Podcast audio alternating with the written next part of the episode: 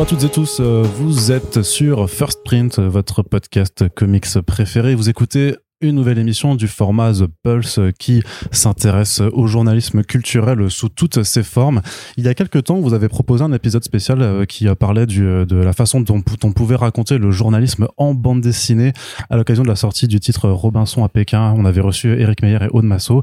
Et aujourd'hui, on se retrouve pour un épisode dans une thématique euh, similaire, pas, pas exactement identique, pour accompagner la sortie d'un album qui s'appelle Klaus Barbie, La route du rat, une bande dessinée euh, documentaire qui revient sur la traque et le procès euh, de Klaus Barbie.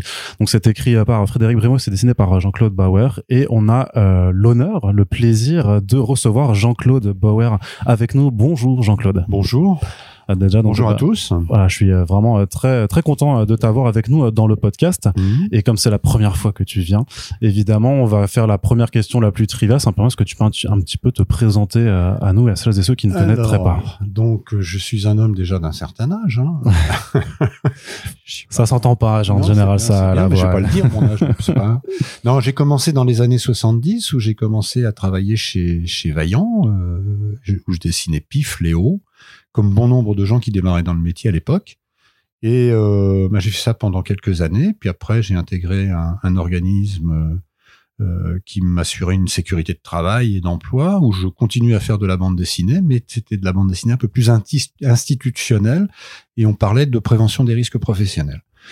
Et euh, donc ce, cette façon d'informer les gens et, fonctionnait très très bien. Et, et j'ai fait ça pendant 25 ans. Et parallèlement, pendant ces 25 ans en question, je continuais à illustrer des, des, des ouvrages euh, à destination des enfants, euh, de façon éducative et tout ça. Et puis euh, il m'arrivait parfois aussi de faire des belles illustrations. Enfin, j'ai une capacité à dessiner qui est, qui est assez large.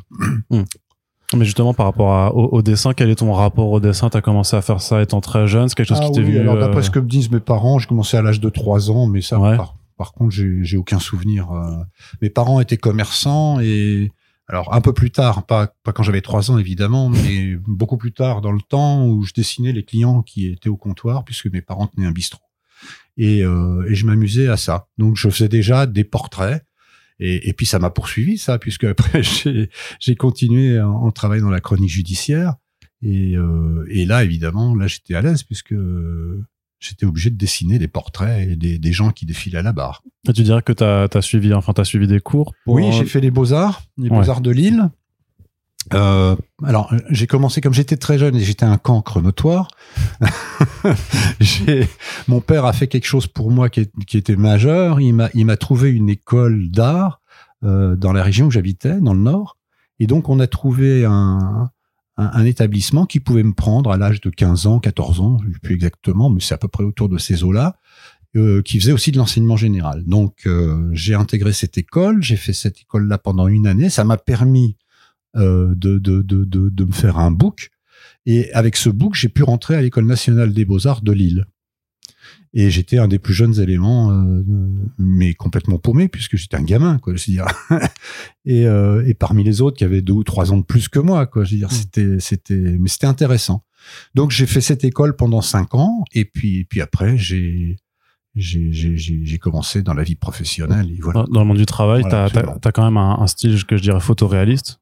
Oui. En tout cas, en tout cas, notamment sur sur cet album, c'est quelque chose sur lequel tu t'es tu t'es dirigé très très rapidement. Euh, C'est-à-dire? C'est-à-dire que bah tu t'as as rapidement en fait eu ce style photoréaliste ou t'as Oh non, pas du tout. Je suis capable. Euh, quand je te disais, j'avais une palette assez large de, de, de, de, de, dessins. Je suis capable de faire des trucs pour enfants très très jeunes. Mhm. Euh, du reste, on a, on a sorti une série de, de petites bandes dessinées à l'attention des enfants de, de 5 à 6 ans, tu vois. Donc c'est quand même un peu, un peu différent de ce que j'ai fait pour Barbie. Non, j'ai cette capacité de faire, euh, une, capacité de dessiner euh, et, et, une palette assez large, quoi. C'est difficile de, de, changer les styles. C'est quelque chose qui maintenant, enfin, j'imagine qu'avec les, les non, je crois pas que ce soit si difficile que ça, mais je pense qu'aussi c'est une question d'habitude. C'est d'avoir fait une multitude de choses qui m'a permis de m'adapter au sujet qu'on traitait, par exemple, tu vois. Ouais.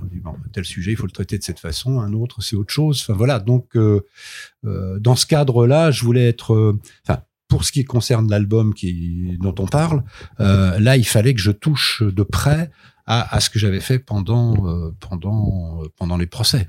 Oui, parce que en fait, donc, tu as été euh, dessinateur judiciaire, c'est ouais, chroniqueur, chroniqueur. Dessin, dessinateur de la chronique judiciaire, pardon, euh, pendant dix ans. Ouais, donc récupéré, c'est euh, embauché par Antenne 2 à l'époque. À, à l'époque, c'était Antenne 2, et puis ensuite, c'est devenu France 2. Euh, mais j'ai fait mes armes avec euh, un premier procès qui, était, qui était celui de, de Georges Ibrahim Abdallah, qui était un, un terroriste libanais. Donc c'est en février 87. Et euh, donc c'était euh, un essai. Euh, Paul Lefebvre, qui était le chroniqueur judiciaire de d'Antenne 2 à l'époque, m'avait pris un peu sous son aile et il m'a dit ben, Je suis content de ton travail, je t'emmène avec moi vivre une grande aventure, le procès Barbie.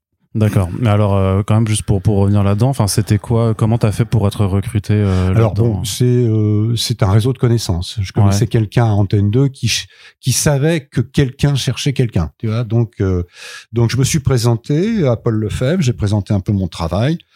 Il m'a dit OK, on va faire un essai. Donc je t'emmène avec moi sur ce procès à Paris.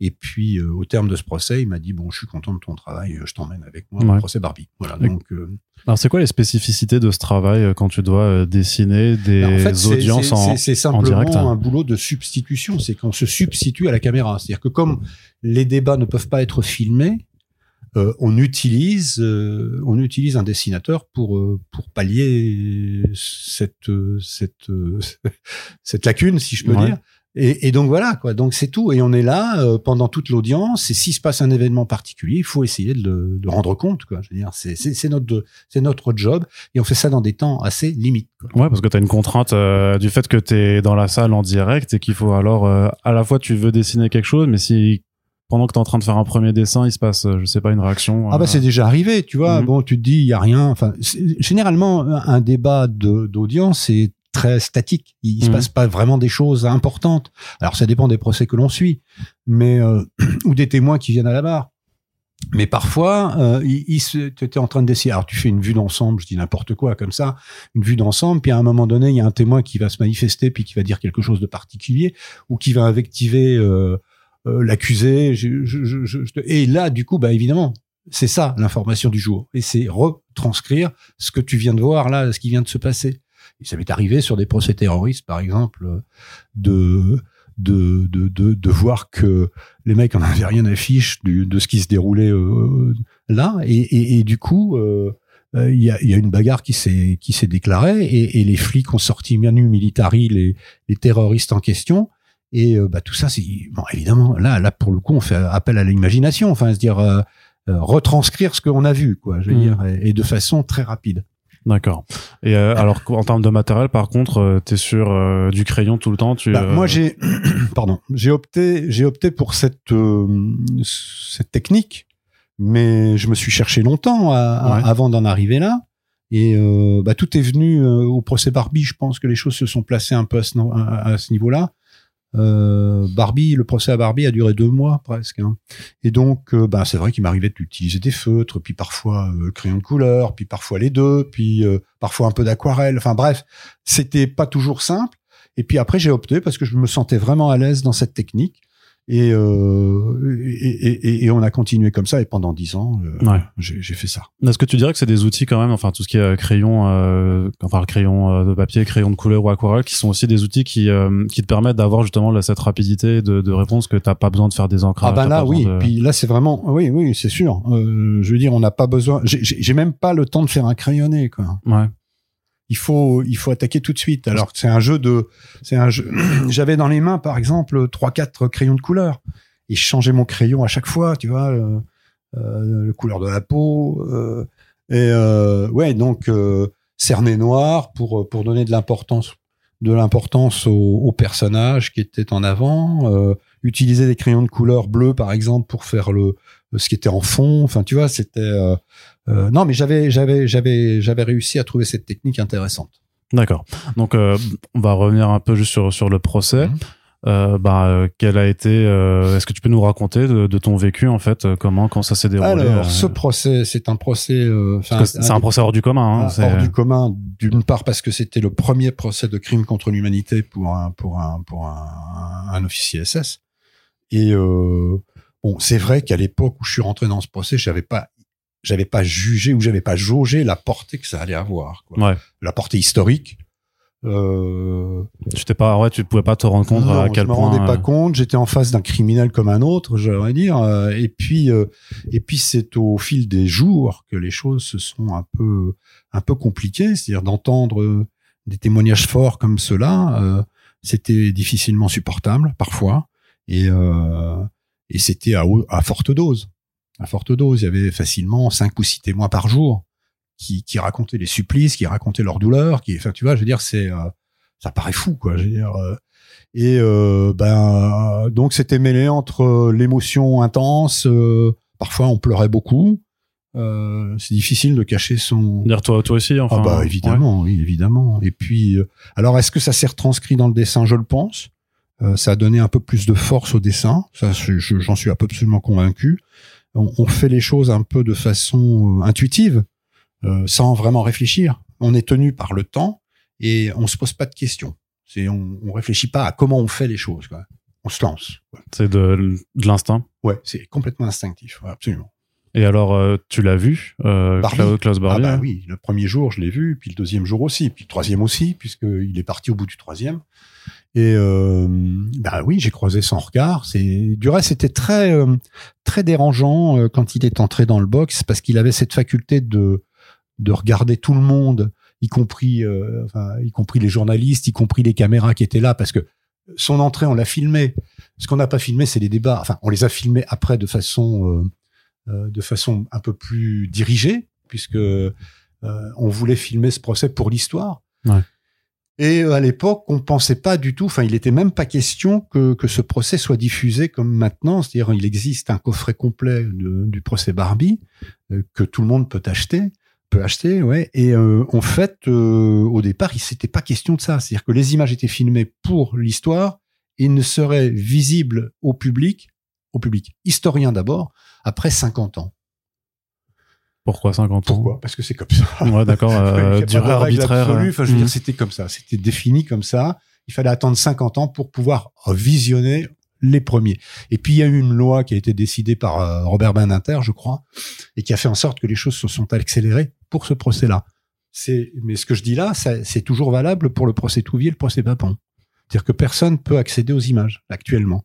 Et on n'a pas décidé que pour ces procès-là, on pourrait visualiser les. Enfin, je ne pense pas. Je sais que j'ai vu quelques extraits, mais euh, mais je pense que c'est pas. Ils, n'ont pas eu la même règle pour ce pour ces deux procès-là. D'accord. Est-ce qu'il y avait une forme de, euh, je dirais pas de, de soulagement, mais parce que tu as quand même subi, enfin, on va dire que le poids, la charge euh, mentale de, de- d'un, d'un procès comme ça a dû être euh, importante, surtout que ça a duré Ah oui, quand oui, même oui, pendant des semaines. Mais à l'époque, c'est toujours pareil. J'ai bon, j'ai vécu ça comme ça. euh, j'ai pris ça dans la figure, comme tout le monde. hein. je veux dire, tous ceux qui assistent à ce procès ne sont pas sortis indemnes du tout, du tout de ce procès. Donc oui, non, j'ai pas, j'ai pas, mais j'avais pas idée qu'un jour je ferais ça.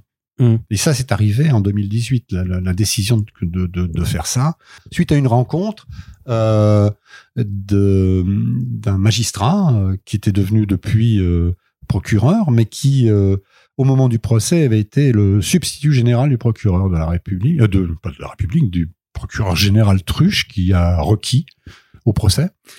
Et donc, j'ai retrouvé ce monsieur 30 ans après.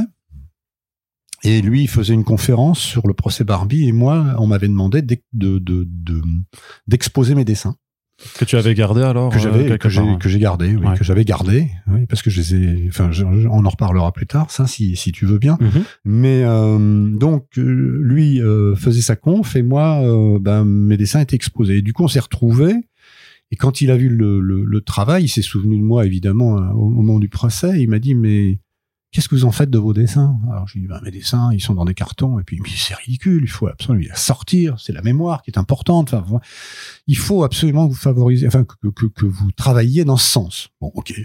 J'ai écouté, je vais réfléchir parce que des bouquins sur Barbie, il y a plus tard, mais euh, Ouais. hein, euh, mais bon, un de plus, pourquoi pas Mais il faut trouver une manière de de, de faire passer le message. Et puis c'est cette idée de de- d'en faire une bande dessinée qui est venue après un peu de réflexion et, euh, et, ma rencontre avec Frédéric Brémaud, qui lui avait déjà fait un, une bande dessinée euh, sur le thème euh, de la déportation, me semble-t-il. Je ne sais plus tellement le, titre de son ouvrage, mais quoi qu'il en soit, il était intéressé par le sujet. Et du coup, on a décidé de monter ce projet. Et euh, ben quoi, Frédéric a réfléchi aussi comment on allait le traiter. On pouvait le traiter de différentes façons. Et en fait, on a on a opté pour la pour la partie documentaire. Quoi. Je veux dire, c'était c'était ça qui était important. D'accord. Mais qu'est-ce que tu penses que euh, la bande dessinée en tant qu'art euh, peut apporter dans le registre du documentaire et de l'information? Euh, non, non, mais de toute façon, la bande dessinée est un bon vecteur d'information. C'est ce que je disais tout à l'heure par rapport au, euh, ce que tu avais fait sur les risques professionnels. Sur la, prévention, la prévention des risques professionnels, c'est aussi une manière de, de, transmettre un message. Et donc, du coup, je trouvais que c'est un bon vecteur. C'est un très très bon vecteur. Bon, et euh, mais là, celui-là, il est particulièrement lourd et pesant, quoi. Je veux dire. C'est euh, les, les, les, comment vous avez travaillé avec euh, avec Frédéric alors, euh, alors Parce qu'il faut choisir. bon, donc vous, alors, on en a discuté longtemps. Hein. Enfin, on en a discuté. C'est-à-dire que moi, j'avais j'avais une, une, une vision un peu un peu large de, de ce que je voulais. Ce que je voulais, c'est qu'on qu'on évoque le procès. Ça, c'était important. C'était pour bah, C'est la moitié de l'album. Hein, ouais, ouais, c'était le pilier central. Mais ce qui était aussi intéressant, et c'est parce que euh, en lisant et en, et en écoutant les, les, les débats au procès Barbie, c'est de savoir que cet individu avait continué à sévir après, après sa fuite. Hmm. Et qu'il avait collaboré avec euh, l'Amérique euh, en, en, étant un agent lui-même de la CIA, enfin de la CIC, à l'époque. Je le dis en français, hein, c'est CIC normalement. Ouais, ouais, mais... on s'en fout. mais euh, non, non, mais moi je dis le CIC. Et alors ça fait penser à la banque, mais ça n'a rien à voir. mais euh, non, non, non. Je, je trouvais que c'était intéressant que les gens sachent que de toute façon euh, c'était un, un, un, nazi convaincu et que et que après que la guerre soit terminée, il a continué. Quoi. Donc, euh, certes, c'était un, un, homme très très compétent dans, dans, dans son travail, mais quand même, quoi.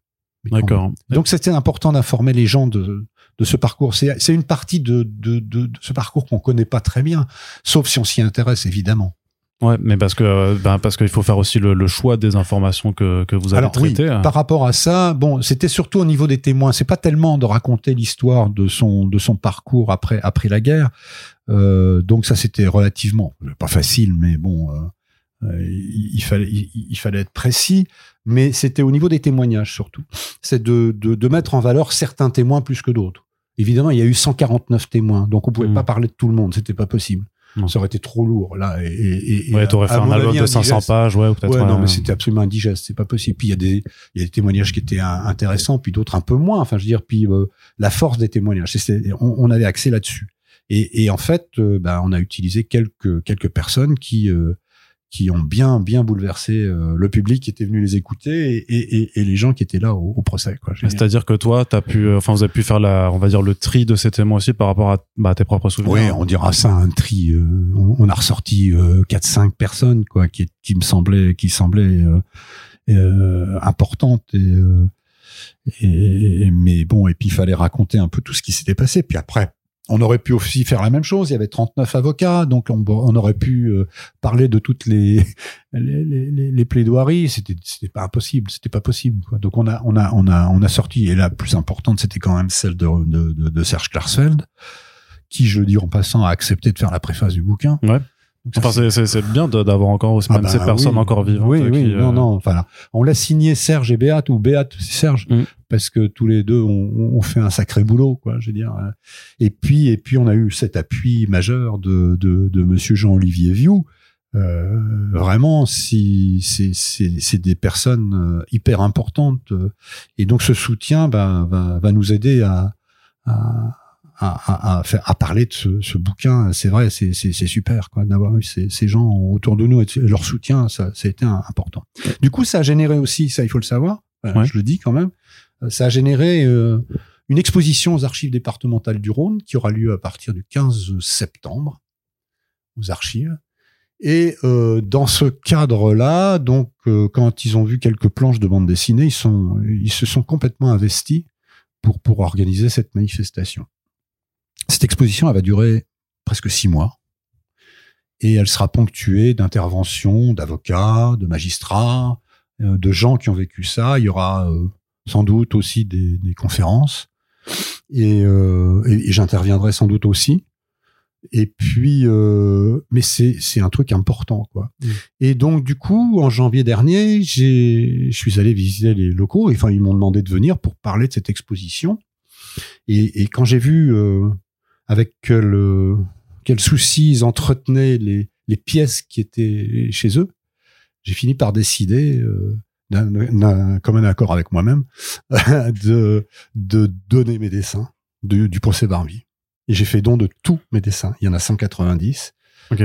Et ces 190 dessins vont, vont être euh, désormais la propriété des archives départementales du Rhône. Elles vont rejoindre toutes les archives concernant le procès Barbie et tous les dossiers. Donc ça va faire partie de, de, de, de, de, de- de ce gros ce gros pan euh, euh, conservé aux, aux archives départementales du Rhône. Parce que jusqu'à présent, ils, avaient, ils étaient restés Bah, chez toi. dans mes tiroirs. Ouais, ouais, ça. Et je veux dire, on sait jamais. on Mais personne te les demandait, enfin. Mais non, non, non, il y a, des- si, il y a eu quand même quelques tentatives de, de, de vouloir acheter. J'ai dit que tant que je serais vivant, je les vendrais pas. Ouais, enfin, même sans les vendre, mais même par rapport à des expositions. Si, j'en ai fait, euh, j'en ai fait une ou deux ouais. avant, euh, mais bon, après, euh, non, non, bah, j'ai- j'ai- enfin voilà, donc, euh, et, et, et je trouve que c'était important pour moi de, de le faire, voilà. D'accord. Sur la partie du euh, qui qui qui, s'intéresse à avant le procès, parce que pendant le procès, j'imagine aussi que tu as pu euh, travailler avec tes souvenirs, tes, tes souvenirs de la salle. oui, enfin, tes- je suis quand même allé chercher les informations, Ouais. enfin, revenir en arrière, parce que c'est vrai que se souvenir de tout, c'était pas, c'était pas possible. Je pense que si on n'avait pas eu les, les CD ou, ou les DVD plutôt des, du, du, du, du, de- du procès, on n'aurait pas pu faire ce qu'on a fait là. Ouais. C'était pas possible, parce que les seuls dessins que j'avais faits suffisaient pas. D'accord. Mais pour la partie qui précède, donc Ah bah euh, là, pour tout ce qui est des exactions et même Oui, de, bah de la là, traque, là, c'est alors- tu travailles avec quel type de documents alors Bah, pour là, euh, évidemment, on va chercher euh, des documents euh, euh, dans des films traitant du sujet, quoi. Je veux dire, Mhm. il y en a, il y en a beaucoup. Euh, et bon, je vais pas les citer tous, mais il y en a énormément. Puis il y a une, bah, y a une liste. à ouais, la fin ouais, du- une- de il y a une liste à la fin où où on a, c'est les références, mais pas seulement. Hein, on n'a pas, mais les, les références documentaires. Il y a, il y a plein, plein de, plein de DVD ou plein de documentaires qui, qui traitent du sujet, qui rappellent un peu tout ce qu'on raconte là-dedans. Je veux dire, donc, euh, donc tout ça nous a servi à, à construire l'histoire avec, enfin, Frédéric l'a, très bien fait. Euh, et puis, et puis quand il y avait quelques erreurs euh, que, que je connaissais, parce que j'ai pas la prétention de tout connaître au Mhm. niveau du dossier, c'est, euh, mais il y a des choses qui m'ont interpellé et à ce moment-là, on, corrigeait le tir. Il n'y a pas eu de souci. Enfin, c'était une très belle collaboration avec euh, avec Frédéric Brémont. D'accord.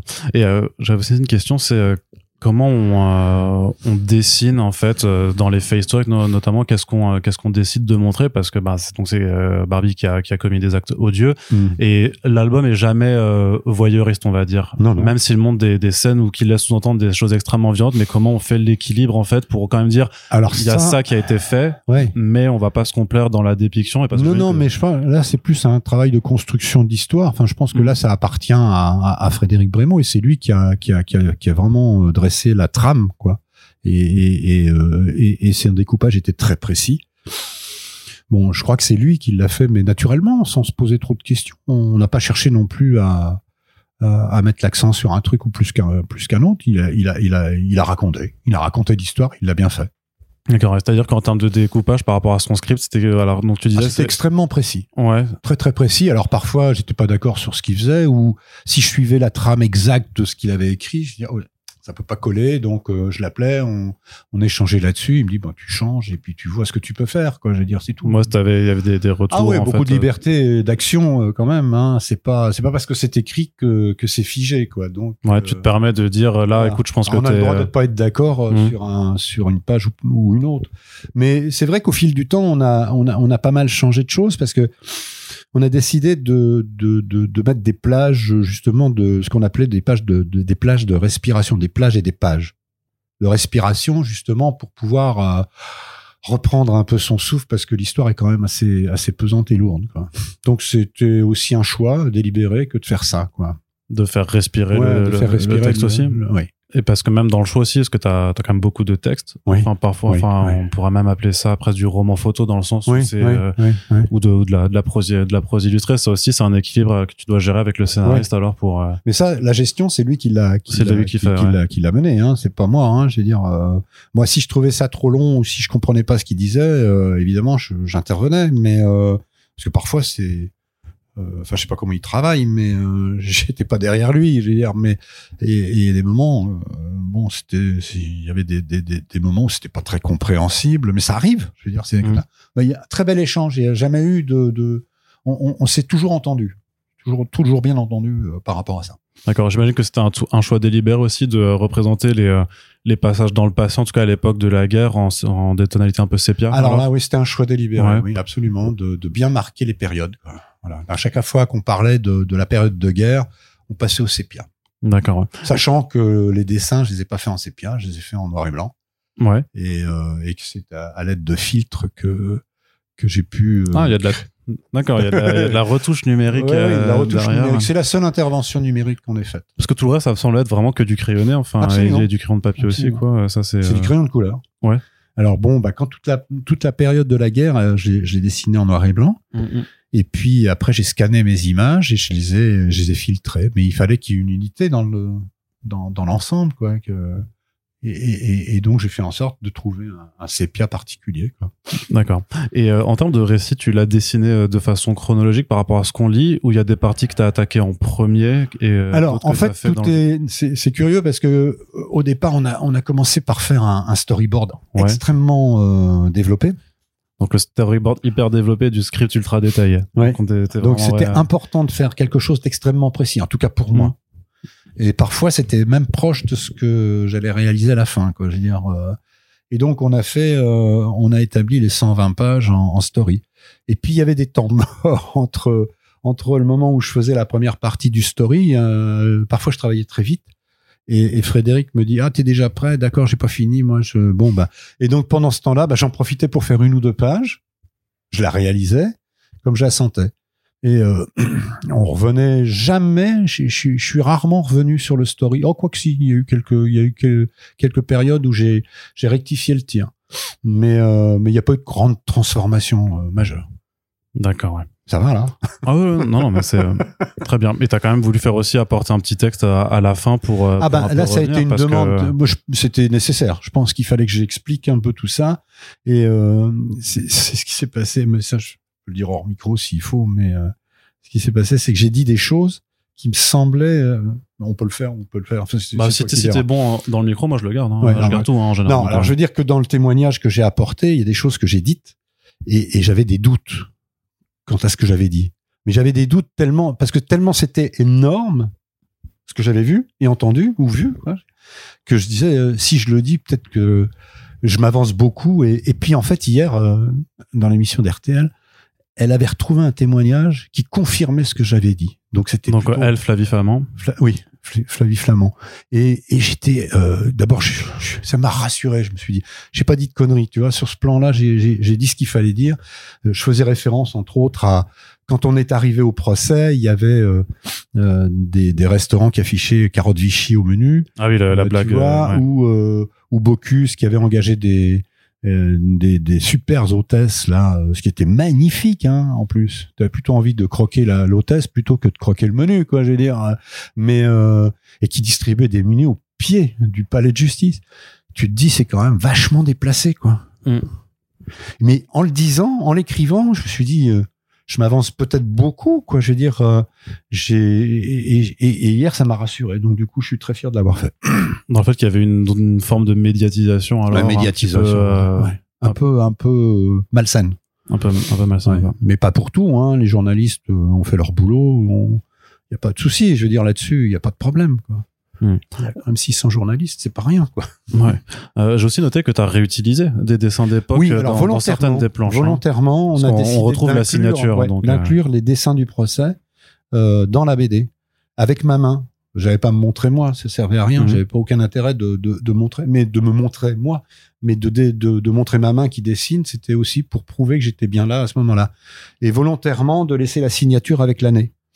Euh, c'est un geste tout à fait euh, euh, volontaire. Disons que ça, parce que c'est marqué de toute façon que tu as, que as vécu le procès, c'est Voilà, une façon c'est d'y apporter un petit peu la preuve. Absolument, de- absolument. Peut-être que tu juste pas envie de refaire les dessins non plus. Alors Oh, de- bah non, mais c'était bien. Ça, je trouvais que ça collait bien. Je sais pas si j'avais pas envie parce que j'ai quand même pas mal retrans. Enfin, j'ai quand même pas mal dessiné d'autres choses, d'autres vues. Euh, c'est pas simple. Bah, même des personnes que tu n'avais pas dessinées à l'époque alors. Ah si, si si. Je les ai tous dessinés pratiquement. T'as vrai, t'avais dessiné Ah, tout, tout le monde. Je veux dire, mais pour l'album, t'as dû redessiner. ces- Ah bah oui. ces- Ouais, c'est ça. Bah, après, c'est-à-dire que quand t'es au... le, le dessin à lui-même, par exemple, sur certains points, euh, quand on parle d'une personne, c'est une image figée. Point. J'en ai pas fait 36. Hein. Mm. Euh, Il y avait tellement de témoins que après, si tu veux varier les plans, bah t'es obligé. Quoi. Je veux dire, t'as pas le choix. T'as pas le choix. Il faut reprendre. Donc c'est pour ça que les DVD du, du procès m'ont beaucoup aidé. Quoi. D'accord. Et comment on dessine, euh, ça, ça- que ce soit pour la BD ou même à l'époque, comment on, on dessine quelqu'un qui représente quand même une forme de mal absolu comme euh, Klaus Barbie Comment on dessine? On dessine. Ouais. On dessine ce qu'on voit. Et euh, Sans laisser transparaître forcément les propres émotions que tu peux ressentir. Ouais, ouais, à- mais les premiers, c'est marrant parce que ce que tu dis là, c'est un truc qui moi m'a- m'avait complètement échappé. Euh, C'est-à-dire que j'ai vu le bonhomme arriver, euh, il m'a, il m'a fait forte impression quand je l'ai vu arriver. Nos regards se sont croisés, évidemment pas dans les mêmes conditions qu'avec les témoins, mais en, en- en attendant, le regard de, de, de Barbie, c'était un regard, euh, waouh, euh, difficile à supporter. Hein, d'accord. Et puis le premier dessin que j'ai fait de lui, je l'ai dessiné comme ça, comme il est là. C'est tout. Sans me poser de questions, comme je disais tout à l'heure, de façon instinctive. Et beaucoup avaient remarqué que ce dessin euh, avait une, avait une forme de masque. Ils m'ont dit, t'as vu le masque que tu as dessiné? Je dis non. Ça voulait tout dire. C'est-à-dire que derrière l'individu se cachait quelque chose. C'est ça que j'avais voulu traduire, mais instinctivement.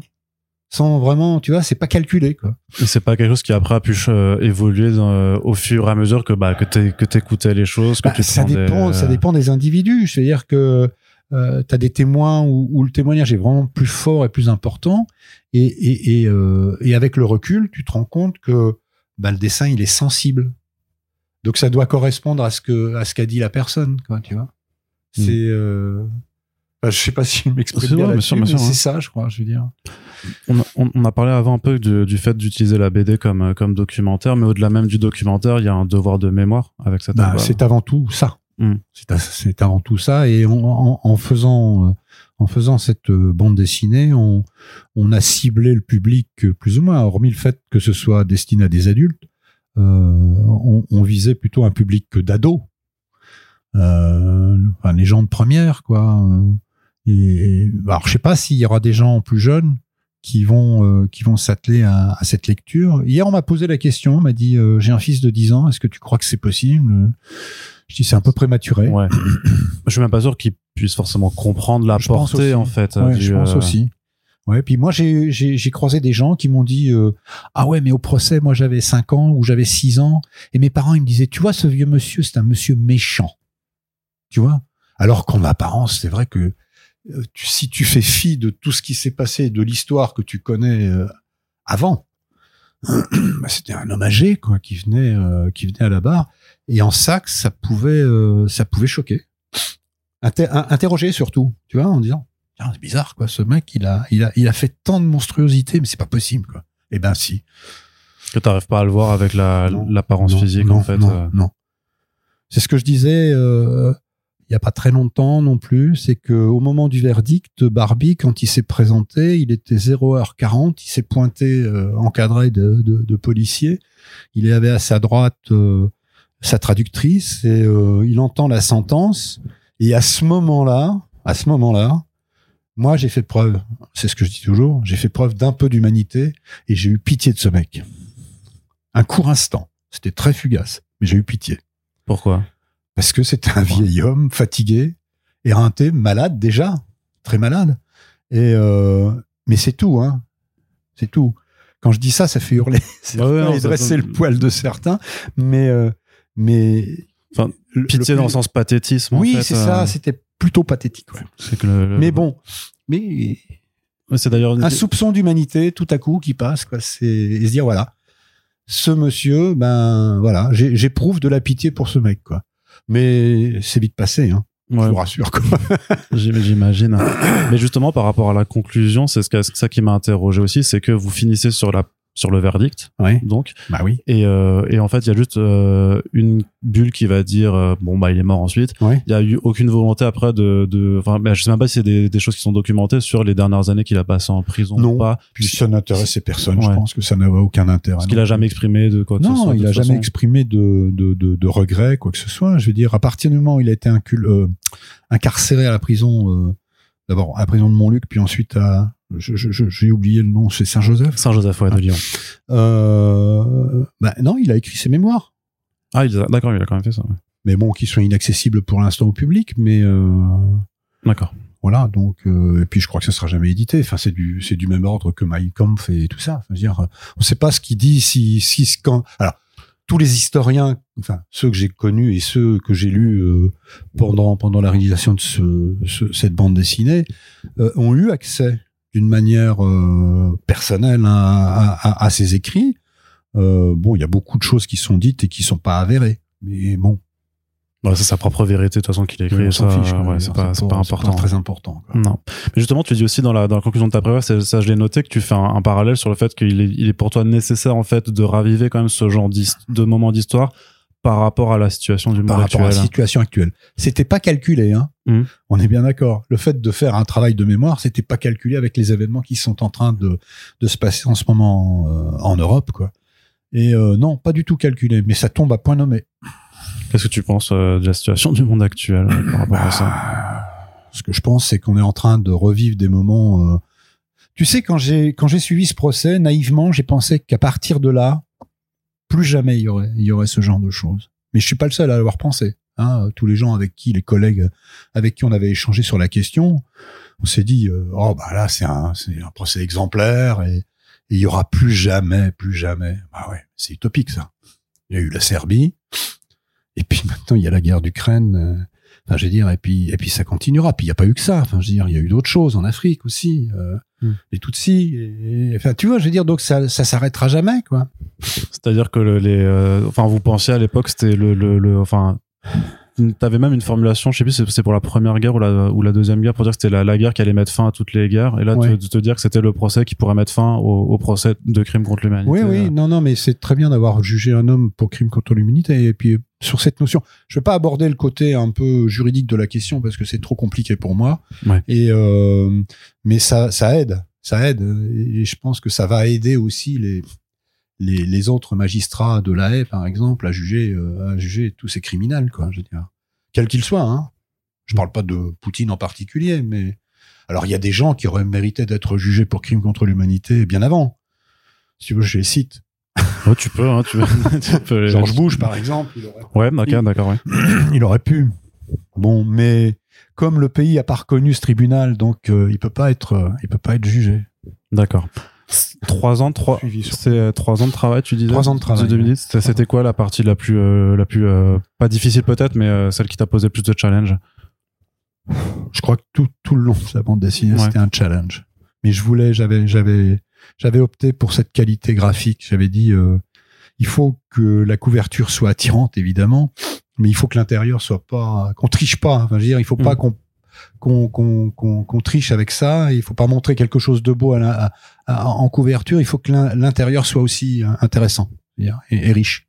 Et comment t'as choisi alors ton, ton dessin de couverture? Ouais, c'est ça. Alors c'est. Ah bah ça a été un peu long. hein. On, a, on a fait quelques essais. euh, je sais qu'on s'est planté sur plein de trucs, mais euh, mais c'est c'est- ça fait partie de la recherche aussi. Au début, il y avait euh, le, les, les tout premiers croquis, c'était pas ça du tout. On montrait le visage de Barbie coupé en deux, d'un- le, le- la partie plus plus plus ancienne et puis la partie euh, actuelle, enfin plus actuelle, c'est-à-dire le vieux et le et le jeune quoi. Et, puis on a abandonné cette idée, l'idée euh, du masque, mais bon. Et puis bon, on a opté ça, c'est beaucoup plus fort à mon avis. Celui-là est très très très puissant à mon avis. C'est, je l'ai fait beau en plus. Ouais, tu. euh, mais après parce que bah après c'est euh, en train de mettre son gant, enfin en train de. C'est c'est euh, c'est enfin c'est une part d'ironie là. Je veux dire, euh, c'est d'ailleurs de dire, euh, vous allez voir comment je vais. Je vais C'est ça, c'était avant de passer à l'acte, enfin, Voilà, avant de faire, faire tout Sans ces- doute qu'il était comme ça. C'est comme ça que je l'ai ressenti, moi, de toute façon. Et puis, à travers des, des témoignages, c'est ce que les gens disaient aussi. Enfin, je veux dire, cette espèce de... Ouais, enfin, c'est horrible.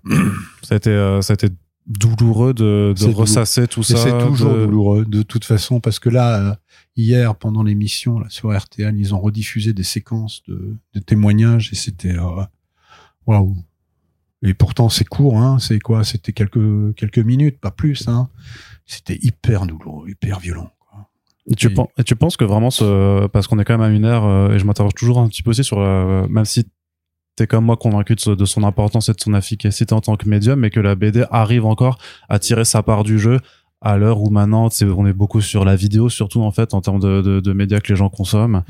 Est-ce que tu, tu penses ouais, que, que la BD peut encore vraiment jouer Ah bah elle va rendre service, ça j'en suis convaincu, moi là, pour le coup. Et puis, euh, enfin, enfin, tous ceux que j'ai croisés jusqu'à présent, et qui euh, ou qui l'ont lu ou qui étaient en passe de le lire, et étaient très très intéressés. Je pense que ça va les toucher beaucoup. D'accord. ouais. J'ai envie de me tourner aussi euh, vers un autre invité dans, dans ce podcast qui, qui était dans l'ombre jusque-là, mais qui est après, qui, qui, qui est avec nous. C'est Nicolas Grivel, qui est donc euh, agent. Euh, bonjour Nicolas. Bonjour à tous. Voilà, je, je te prends en otage dans, dans, dans le podcast. Tu as bien raison. Euh, Nicolas, est-ce que tu peux m'expliquer aussi un petit peu juste euh, quel a été ton rôle euh, sur, sur cet album et même quel est ton métier de façon, de façon générale? Alors, c'est un travail de, de l'ombre hein, qui est pas forcément connu, hein, celui d'agent littéraire. Le meilleur résumé, le plus simple, je pense que mon métier, c'est surtout de savoir écouter les auteurs et les autrices, de voir leurs projets et après de le proposer aux bonnes personnes. Euh, je prends le projet de Klaus Barbie. C'est Frédéric euh, Brémaud qui m'en a parlé une première fois. Et tout de suite, moi, j'ai eu euh, cette vision de, transmission, de mémoire avec une personne qui avait suivi le procès.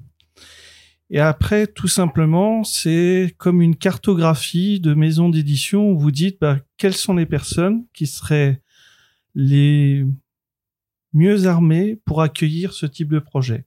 Et en quelques mots, ben, Paul Scorteccia d'Urban Comics, je me souviens, j'étais dans son bureau, tout de suite, il a dit ces mots mémoire, transmission, je veux faire le projet. Donc tout simplement mon métier, il est pas très compliqué, c'est de savoir écouter dans les deux sens et de filtrer au maximum les projets. D'accord. Et c'est-à-dire que quand, quand Rémo t'a apporté le projet, c'était pas encore décidé que, que Jean-Claude allait, euh, allait le dessiner Si si, Si, d'accord. si, ouais, si. d'accord. Mais euh, si tu veux, je peux élargir. Parfois, sur certains projets, on n'a pas forcément le dessinateur ou la dessinatrice. Il y a différents cas de figure. Et donc là, toi, c'est dans, dans ce cas, c'est d'aller euh, trouver deux personnes dont tu penses qu'elles seraient capables de bien travailler ensemble. Complètement. D'un point de vue graphique, aussi, on est, tu l'as expliqué, Jean-Claude, on est sur des temps longs, donc euh, que l'équipe puisse fonctionner, euh, que euh, bah, les personnes arrivent à communiquer, la façon de découper aussi en termes de scénario, la façon de travailler, que tout ceci puisse fonctionner au mieux. C'est pas uniquement la réalisation graphique, ça va même au-delà. hein. De là. Parce que c'était un travail sur lequel c'est vrai que je t'avais pas forcément demandé, euh, Jean-Claude, je reviens, je reviens vers toi, mais sur t'étais à temps plein là-dessus. Tu faisais pas de. Complètement. Ouais. Complètement, complètement. Euh, je dirais pas 10 heures par jour, mais pas loin, quoi. Ah ouais. Ouais, quand même. À faire, mais alors c'est un rythme de, de quoi? De une à deux planches par jour que, que tu Ah peux non, faire? non, non. C'est- Parfois, je mettais une semaine, voire plus, pour faire une planche. Ah oui, d'accord, ouais. Oui, parce que euh, il y a quand même certaines pages qui sont très chargées. Très- ouais. Puis il y a toute cette recherche documentaire aussi qui est importante et qu'on trouve pas tout de suite. Et puis, enfin, c'est toujours pareil. On a une idée fixe de l'image qu'on veut, et, euh, et, et, et à partir de là, on essaie de trouver l'image qui se rapproche le plus de ce que tu veux faire. Puis parfois, tu l'as pas. Alors donc, tu vas chercher euh, euh, un, un nombre incalculable de, de, de documents. Et puis tu fais un mariage entre tel tel document, tel document, en faisant attention aussi, parce que parfois c'était difficile pour des raisons de droit d'auteur, d'utiliser des documents photographiques existants. Alors, il y a, euh, il faut que l'image euh, qui a été prise en photo, il faut que l'auteur de cette image soit mort depuis 70 ans et plus. On n'avait pas, pour certains documents, la preuve que, que les individus en question étaient morts il y avait il y a 70 ans. Mais c'est important. Alors, Mais sur des documents d'i- d'histoire, enfin moi, on en a, on avait beaucoup échangé avec Serge Klarsfeld qui avait dit, mais ça fait partie de ma collection personnelle, et il n'y a pas de problème, vous pouvez l'utiliser. Mais l'éditeur était beaucoup plus euh, prudent. Il, il voulait pas s'avancer. Donc, euh, plutôt que de mettre une image euh, euh, qui pouvait être, euh, ben, euh, euh, limite, je sais pas, c'est pas le mot, mais euh, euh, qui risquait de, de, de, enfin, on risquait, on risquait gros en la publiant, on dira ça comme ça. Pourquoi pour dans- un risque d'enfreindre le droit d'auteur Bah voilà, c'est ouais. ça. Donc plutôt que d'enfreindre le droit d'auteur, il fallait réinterpréter l'image. D'accord. Voilà. Je me retourne euh, vers toi, vers toi, Nicolas. Euh, une fois que le, projet est accepté par euh, par Paul de, chez Urban Comics, après toi, ton rôle, il, s'arrête totalement ou tu, fais encore du suivi? Comment ça se passe? Ça dépend. C'est que je, je garde un œil sur tout le projet et après, c'est un peu en fonction de la façon de travailler des maisons d'édition. Certaines maisons d'édition, par exemple, là, c'est une personne, Sarah, qui était l'éditrice sur le projet donc qui a fait tout le suivi avec euh, Frédéric et Jean-Claude. Donc là, j'étais plutôt en retrait. Et avec euh, d'autres maisons d'édition, euh, on me demande d'être plus dans le projet. En fait, moi, j'ai, au fur et à mesure des années, j'ai appris à être flexible selon les envies des maisons d'édition et de faire. Moi, mon but ultime, il est simple, c'est que le livre trouve un public. Donc, quelle que soit la manière de travailler la maison d'édition, je m'adapte dans les intérêts de, de l'œuvre, euh, du projet qui est, qui est en développement. D'accord. Et une fois que le livre sort, tu as aussi un rôle à jouer dans l'accompagnement, alors justement pour qu'il aille chercher de trouver son public, dans l'accompagnement médiatique, dans...